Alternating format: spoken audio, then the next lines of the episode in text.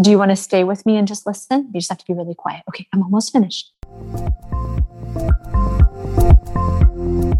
Welcome back, friends. So good to have you with us today. My name is Amy Vallejo, and I am the host of Social Creative Conversations. Of course, you know we're a place that highlights and features local women leading creative brands, and we get to share their incredible stories. So I'm so excited to be back here with Deanna Kitchen from Twig and Vine Floral Farm and the founder of Growing Kindness Project. And side note, Deanna, please don't hate me for having that intro.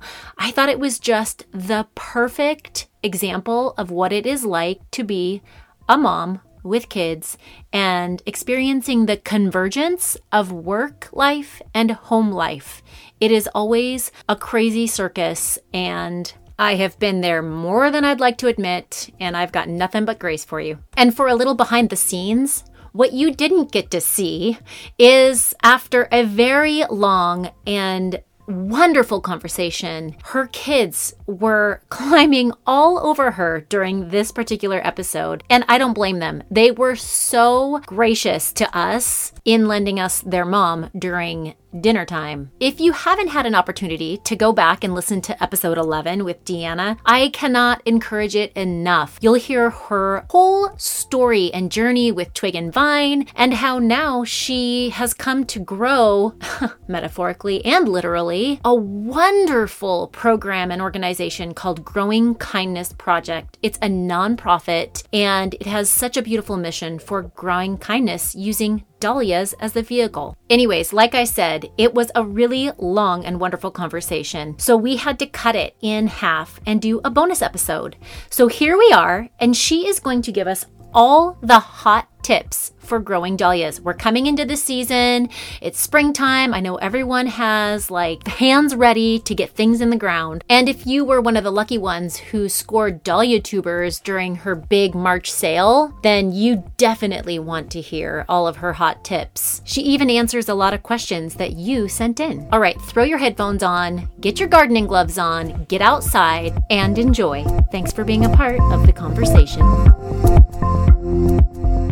I have Deanna from Twig and Vine and the Growing Kindness Project here. And we had such a wonderful conversation about all the things, her story, just explaining more about growing kindness. We needed to do a bonus episode. So here is the episode. It's all about dahlias. So we're going to tackle some of the questions that came in on growing and that kind of thing. So I'll just jump right in. We won't make this a very long bonus episode. We'll just kind of jump into all the essentials that people need to know for spring. I know I'm planting dahlias. I've got tubers in the ground now. You don't have to take tubers out of the ground. I heard we're in a safe climate, right? We're good to go. It just depends on your soil. As long as you have well-drained soil, you should be good to go. We don't have excessively well-drained soil, so we pull ours here. But yeah, you can leave them in the ground. You don't want to leave them in the ground for too many years. Otherwise, the productivity goes down a little bit on them, but you can divide. It's pretty easy to do in the spring. Mm-hmm. Oh, nice. Okay. And you're like, wait, that's not what I was expecting you to say. Well, that's good. I have one quick question just right off the top of my head, because two other people have said the same thing. And I'm wondering if there's any consistency there this year. And of course we were in I could easily blame it on COVID, because everything can easily be blamed on COVID. Mm-hmm. But my dahlias did not bloom. They had two blooms in late October and November. And so did someone else. They said, oh, my dahlias didn't bloom. And then someone else said the same thing, that they bloomed super late. And I was wondering if that was like, was that an overall thing that happened? Or is that just an anomaly for the three of us? It was a little bit weird of a season with the smoke cover that we had. You know, we didn't get the heat later in the summer. Mm-hmm. So that was a bit unusual. I would say we still saw pretty typical production, slightly decreased here. Mm-hmm. I'm curious, are those dahlias that have stayed in the ground for several years? No, only 1 year. They were in the ground for an entire year, and I was expecting them to bloom. Okay. all the greenery. Huh. Yeah, because usually you can keep them. They might just need a little bit of nutrition. Yeah, they might need a little bit of nutrition. They might have a lot of nitrogen. So if they have a lot of nitrogen, they put all their energy towards leafy growth, or they might need to be divided. So that's two tricks to consider when you're looking at that. Okay. Okay, cool. Well, before I get into we have two questions. Tell me three essentials as we're coming into spring and after we purchase our tubers from your sale, what are three essentials we need to know for dahlia planting? All right. First things first, dahlias are like potatoes. So you're going to want to store them in a cool, dry place until you're ready to plant. It's really, really important. You don't bring them inside where it's warm. They'll start to sprout and then you'll get these big sprouts on them before you're ready to plant. So keep them in a cool, dry place before you're ready to plant, but make sure that's not somewhere freezing. Okay, all my kiddos they're like, hi, this is Amy. Hi. This is Jasper. She has boys. They're almost your age too. Okay. So going back, yes, be sure that your dahlias are stored in a cool and dry place before, in that hang time between when you source them and when you're ready to plant. So that could be like in a garage, in a basement. Typically, like we ship our dahlias in shavings, which helps moderate the moisture around them. So you just don't want them to get too wet. Like if you purchase them and they're in a sealed plastic bag, make sure to open it up so that it can get some air to it. But you also don't want them to get completely dried out. That's not typically much of an issue in our climate, but it's nice if you can have some peat moss or some shavings in there with them, just to kind of moderate that moisture before you're ready to plant. So you can put them in a paper bag and put some shavings or something and put them in your garage where they won't freeze, but also won't be warm. Okay. So that's one important thing to know. If you do happen to get them and they have sprouted, like for instance, if they got stored someplace warm before you open the box or something, and they've got this big funny sprout on it, it's fine. You can just pinch that off to about 1 inch. And it will continue to rebloom or like continue to sprout after you've planted it. Like people will sometimes panic, like, oh no, it was sprouting and the sprout broke off when I opened the box. Or typically they're not going to be sprouting when you like right when you first get them. But you know, say you put them out in the garage for a couple of weeks and they did sprout out there. You can just pinch that back. So that's another hot tip. That'll keep growing even if it gets pinched off or broken off. Oh, nice. So, yep. My third hot tip is that dahlias are not seeds. And we tend to think of them like seeds when we plant them. Dahlias are not seeds. They have different requirements and needs than seeds. When we plant seeds, they need warm nutrition and even moisture to sprout. So we're constantly dampening the soil to keep the soil wet so that the seeds can germinate and grow. Dahlia tubers have everything they need in that tuber to sprout and grow. They do not need to be watered. I repeat, they do not need to be watered. So when you plant those tubers in the ground, do not water them. It's really, really important actually, because especially in our climate where we already have a lot of humidity and moisture, if they get in the ground or are sitting in really saturated wet soil, especially if you plant early on in the spring when it's really cool, they'll rot. So you don't want to start watering them until after you see green sprouts emerging from the ground. When you start to see those sprouts coming up, and even then, you know, you're going to watch around here, heavens, sometimes we don't even have to water till August, but you're going to watch, you know, the soil moisture and the amount of precipitation and things like that, to know if your soil needs water, and those need water, but you don't want to actively start watering them until you see that green growth emerging. So is it good to cover them? I mean, it rains all the time. Oh, great question. Great question. I've had people ask that, like, oh no, I planted them and then it rained. That kind of moisture is a different saturation, you know, like precipitation is a different type of saturation than when we're like standing there with a hose, you know, like soaking it in. The moisture tends to dissipate more evenly. That is why it is also really, I'm going to throw this in as another important critical part with dahlias, is that it's really important that you plant them in well-drained soil, especially in our climate. So don't plant them in a low area. Don't plant them in an area that stays soupy and wet. Even if it dries out in the summer, but it gets soupy and wet in the winter, stay away from that area. I actually made that mistake again this year. I've done this twice. We have one area. I'm like, it'll be okay. It'll be okay. It's quite wet in the wintertime. It dries out really well in the summer. The problem with dahlias though, is that they're sitting there in the late fall, you know,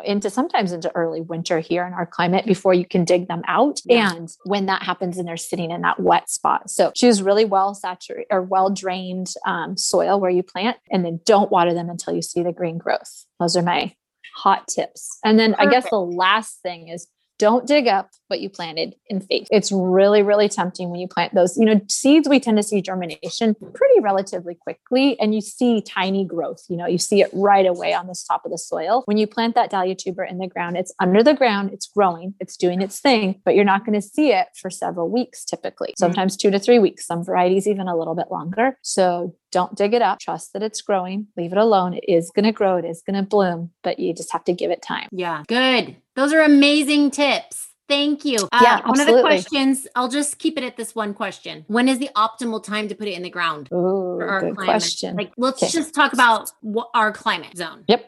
Pacific Northwest. Yes. Pacific All right. Northwest. So this is actually applies to everybody. So the great thing is the listeners from anywhere else, this is going to apply to you too. Okay. You ready for my hot tip? Yes. This information was shared with me several years ago, and it's been very tremendously helpful. You can do lots of things. You can monitor your soil temperature. You can monitor your length of daylight. You can monitor the air temperature. You can monitor your soil moisture, or you can be patient and wait until the lilacs are blooming. Oh, so when the lilacs are blooming or beginning to bloom, yes, that is a great time to plant in any climate, because the lilacs just historically bloom past our last frost date, because last frost date's really critical too. So if you're going to get precise, you really want to make sure you plant after your last frost date, because dahlias are not cold hardy. They can't handle a frost on the green growth. The tuber underneath the ground will be okay, but not once the green growth has emerged. So the lilacs typically bloom when the air temperature and soil temperature are at the right condition for planting dahlias, and we're past the last frost date. So for us, that can vary from year to year, but you're really looking at end of April, beginning of May. I typically plant early April, but I think I've planted as late as the third week of May. One thing that I have found though, is they all do catch up by the end of the season. Dahlias, you don't really see a lot of bloom until late summer. Yeah. They're not an all season bloomer. They're more of a late summer, early fall flower, but yeah. So if you get them in, it's always better to be a little bit later than too early. Your window is much safer to go later rather than too early. So thank you so much. Absolutely. I think I've got kids on my end that are going crazy. You've got kids on your end that are going crazy. They're hungry. We got to do our job. Thank you so much, Deanna, for sharing. Truly my pleasure. These were truly hot tips.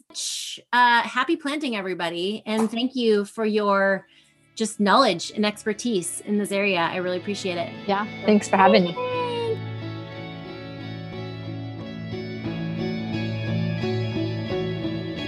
Well, I don't know about you, but I certainly have my eyes peeled for those lilacs. I am on the ready. I can't wait to get my dahlia tubers into the ground. I know that everyone is eagerly putting seeds in the ground. Man, spring planting is so much fun, especially when we get to yield the reward of standing amidst hard work and seeing all of the beautiful flowers and colors, and it's so great. I love it. And I certainly can't wait to give some away to friends. That's the best part. If you have listened to our episode with Deanna about Growing Kindness Project, then you know that is exactly what her heart is about too. Growing kindness through the gifting of dahlias. And I am so eager for you to know more about her. Use Deanna as a resource. There is nothing more that I love than when somebody's expertise garners me more knowledge. And I'm sure you feel the same. So huge thank you to Deanna for shedding some amazing hot tips for dahlia planting. If you want to know more about Deanna and get some more tips from her, because she's dropping little tidbits all the time, go to her website at twigandvinefarm.com, or check out more about Growing Kindness Project. That website is growingkindnessproject.org.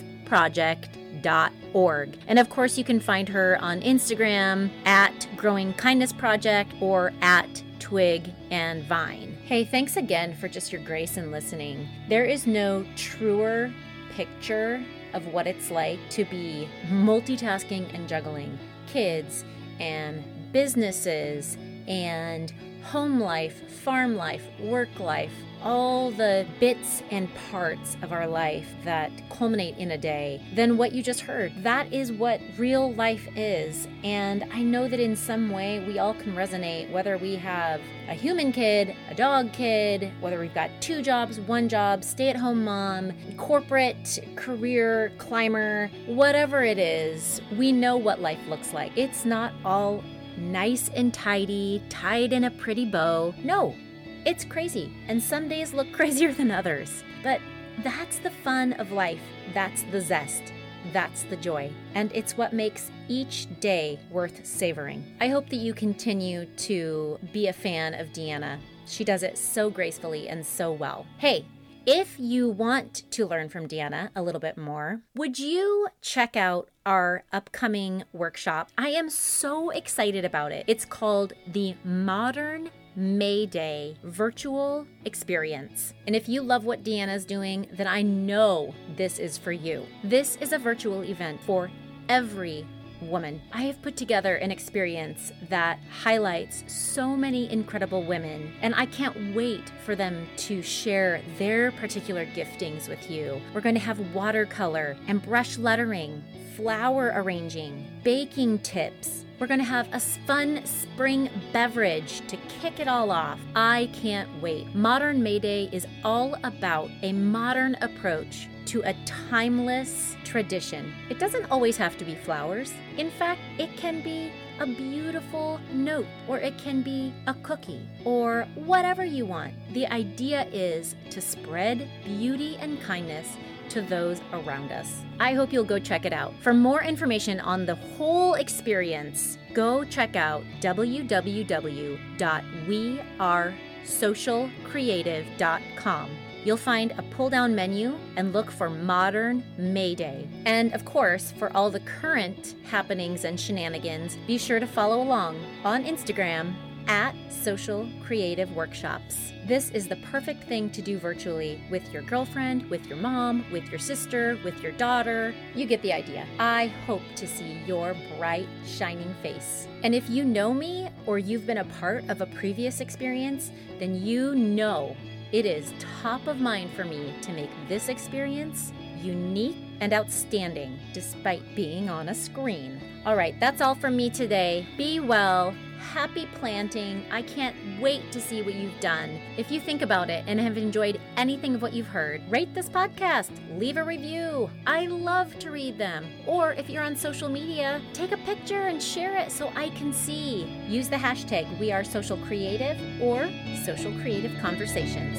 As always, thanks for being with me, and thanks for being a part of the conversation.